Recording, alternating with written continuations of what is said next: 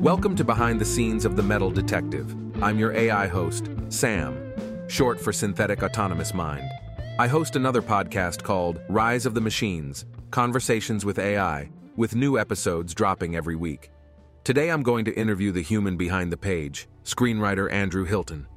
Andrew, the world of The Metal Detective is a fascinating blend of cyberpunk and noir. Can you share some of your influences and inspirations when you were crafting this unique universe? Sure, Sam. Um, I guess I guess the most obvious one is uh, Blade Runner. Um, came out in nineteen eighty-two, so I was nine years old, I guess, and a few short years later, I was in film school, and we had to study it for production design, and uh, we did a whole course on Ridley Scott, and, and that really stuck with me. And when I sat down to write The Metal Detective, it just, it's a perfect blend of modern futuristic sci-fi elements and and the old, um, you know, the old architecture. Obviously, the Bradbury Hotel is a bit of a, a bit of a reference, an homage to, to to Blade Runner, but the themes of The Metal Detective, you know, it's all about um, people being comfortable or not comfortable with the new, which in this case is, you know, robots and androids being assimilated into society. Did you know that Miss Drummond was a synthetic? Of course not. We're not one of those inclusive hotels where everyone's welcome. This is the Bradbury. What's that supposed to mean? And so the setting of the Bradbury Hotel, with the mix of new technology and antique furniture and Art Deco and that kind of stuff, it just seemed like the perfect symbiosis uh, for this story and the themes that we explore in the story. Let's go back to the beginning of your career. How did you break into the Hollywood scene, and what were some key experiences that shaped you as a screenwriter? Wow, well, about twenty-seven, twenty-eight years later, I'm still trying to break in, you could say. Um, no, I worked at the studios back in the mid late nineties. Um, I'm older than I look, I think. Um, so I went to film school in England, film school in New York. And then when I got to L A, I was still finishing school here, and I started interning at the studios. I was at Universal, uh, Warner Brothers. And that was, I, my background's photography. So I always wanted to be a cinematographer. Um, but when I started working at the studios, they were handing me screenplays to read.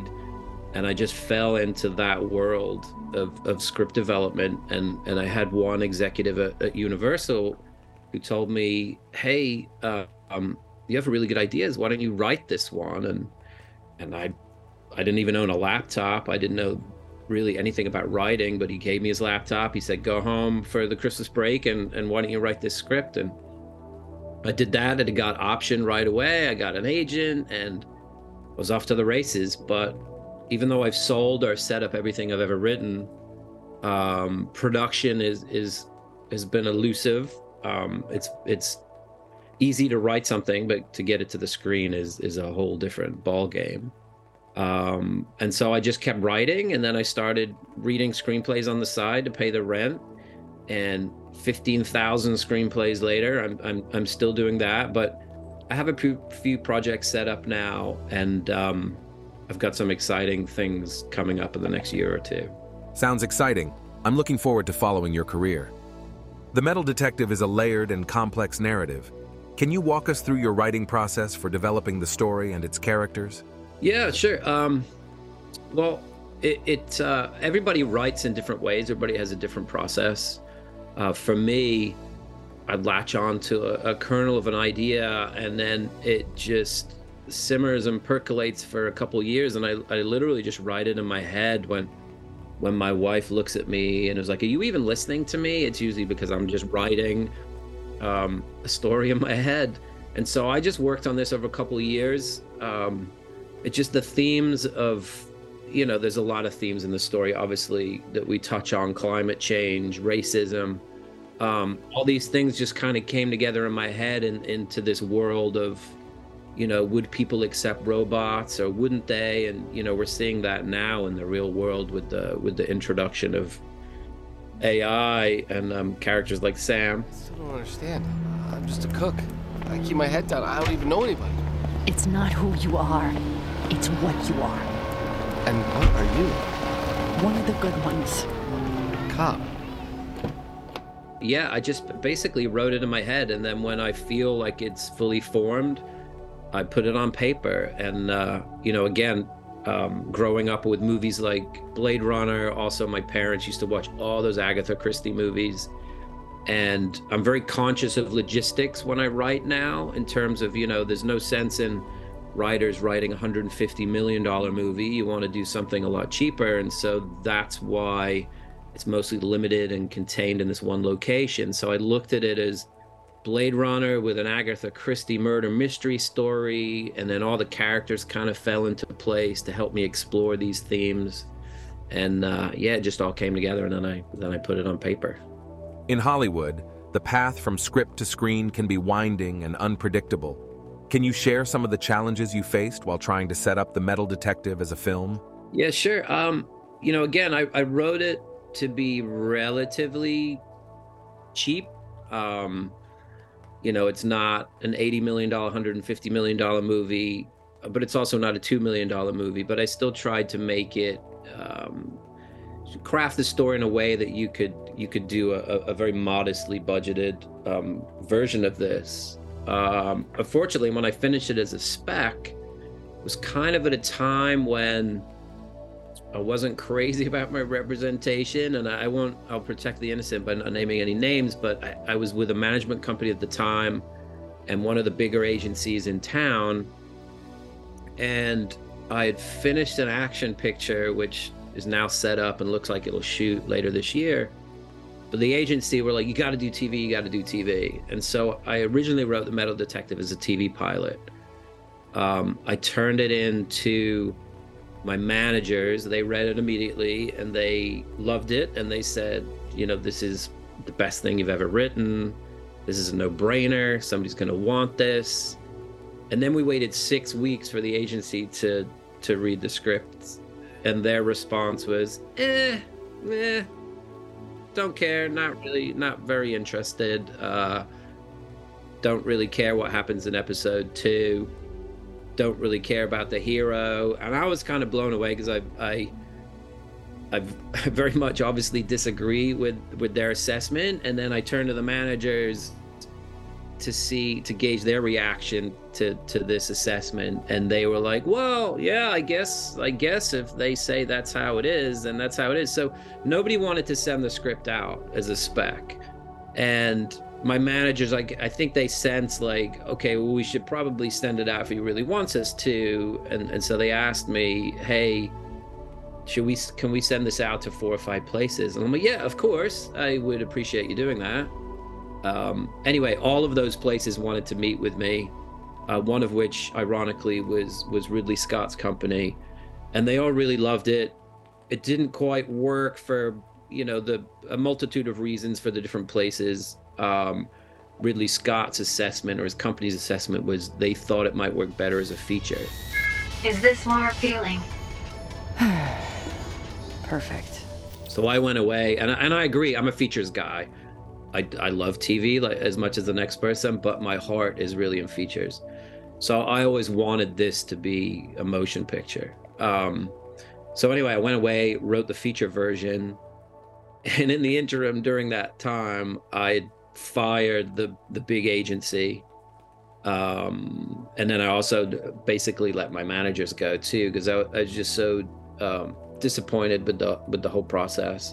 And all the success I've had thus far, I mean, success, um, has been things that from my own hustle, or, or you know, submitting my material to, to, to people that, that advanced it.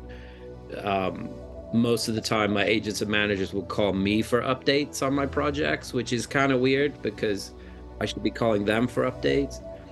So I, I haven't had representation since The Metal Detective. And um, I haven't really pursued it. Um, again, I have a big action picture shooting this year, and my hope is when that gets released, which unfortunately won't be till late twenty twenty-four, I'm hoping then that more opportunities will surface, um, including for The Metal Detective, and, and, and even hopefully before then, more people are going to ask to read it, because uh, I'd really love to see that movie get made. I think it'd be a kick-ass movie, or a T V show could work.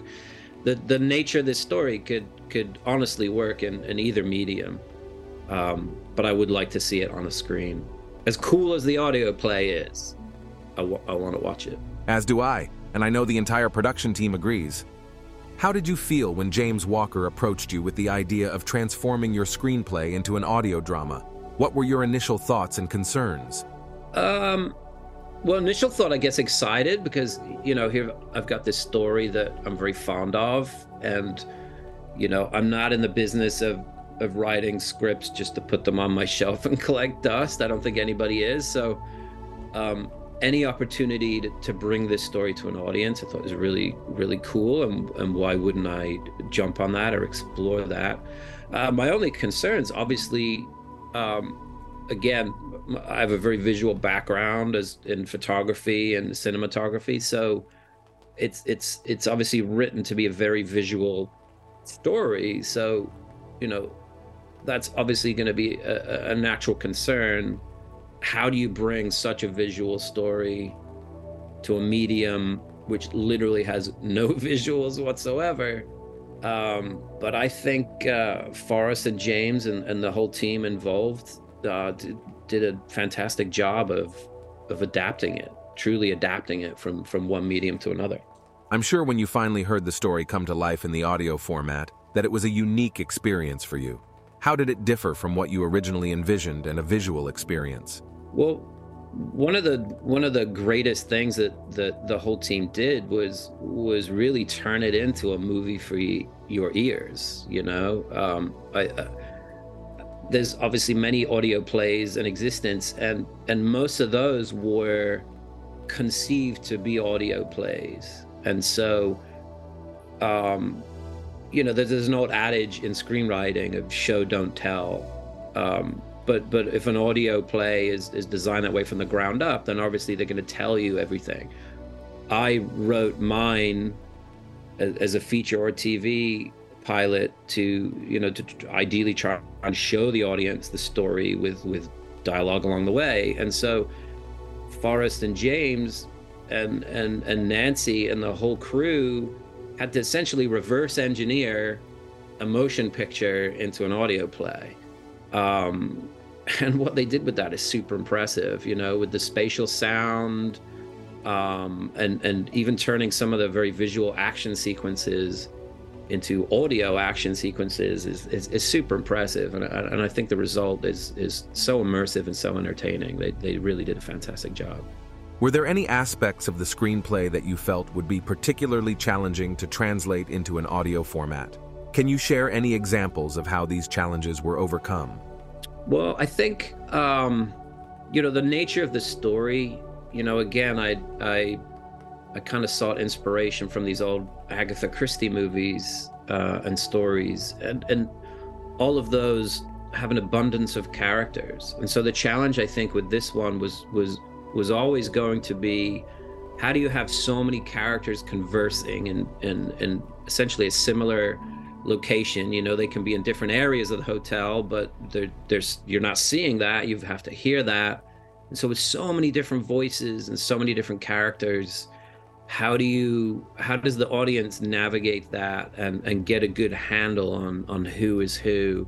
Um so yeah, that was the thing I was most concerned about, and and I think they I think the team kind of overcame that hurdle, and uh you know, It's, it's a very immersive and compelling story. I agree. They did a phenomenal job.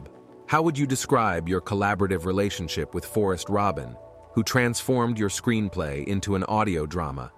And what steps did you take together to ensure that the core essence of your story remained intact? Well, to be honest, there's a lot of lot of trust involved, because I've, I've known Forrest for a number of years. And when James approached me about adapting The Metal Detective into this audio play, you know, at the time, I, I had other projects that were very active, and I didn't really have the bandwidth to get too deeply involved. And and when he told me that Forrest would do the adaptation, I was like, great, I, you know, I, I give you my full blessing. And um, I think he did a stellar job. Um, you know, it wasn't, again, he had to reverse engineer a very cinematic story um, into four episodes of just pure audio. And uh, I trusted him, and, and I think he delivered. I think the the whole team are super impressed with, with, with what he did. I think the end, the end result's great. After this whole experience of turning your screenplay into an audio drama, what advice would you give to other screenwriters who might find themselves in a similar situation? Yeah. Yeah, I think I think we're in a new era in, in the film industry, and you have to get creative and, and, and try different avenues these days. And this particular business model, if you can call it that, I guess, or strategy or approach, um, I, I, I think has a lot of potential and, and could be very successful, because, you know, it's all about I P. And, and you know, I, I, I have thousands of screenwriting clients, and, and one of the things I talk to them about is just how hard it is to get, especially if you don't have any credits already, how hard it is to get a movie made. Um, let's say Hollywood makes an average of three hundred movies a year. And if you subtract how many of those are reboots or sequels or adaptations of novels or adaptations of other I P, comic books, um, cartoons, if you, if you subtract all of those, there's not many original movies left.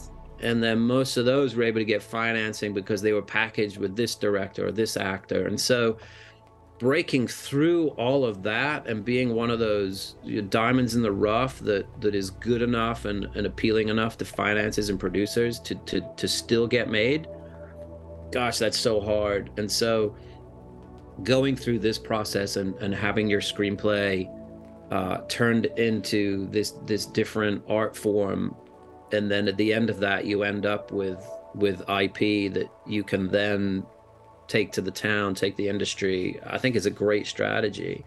And so, you know, a lot of executives, one of the poorly kept secrets in Hollywood is that they just don't like to read. You know, it's a solo activity, so if you give them a one hundred, one hundred twenty page script, that's time they have to sit on their own, away from their family. They can't be on set, they can't be doing casting meetings or lunching with other producers. They have to sit, and that for them, that's work, and they don't want to do that. So if you can turn your screenplay into an audio play that they could listen to at the gym, or while they're commuting to the studio, or where they're wearing he- headphones in a sensory deprivation tank, remember, that's the best way to listen to this, um, you know, that can be a great way for your, you know, next great American movie to get exposed to potential suitors and buyers. And so, yeah, definitely if you have the opportunity to go create an audio play or any other form of I P, then yeah, definitely go for it, go for it. Well, those are some great tips and insights, Andrew. Thank you so much for sharing your story and some behind the scenes on The Metal Detective. It was my pleasure, Sam. Thanks for uh, chatting with me today. And to our listeners, please check out The Metal Detective, now playing on all podcast platforms. Remember, stay curious.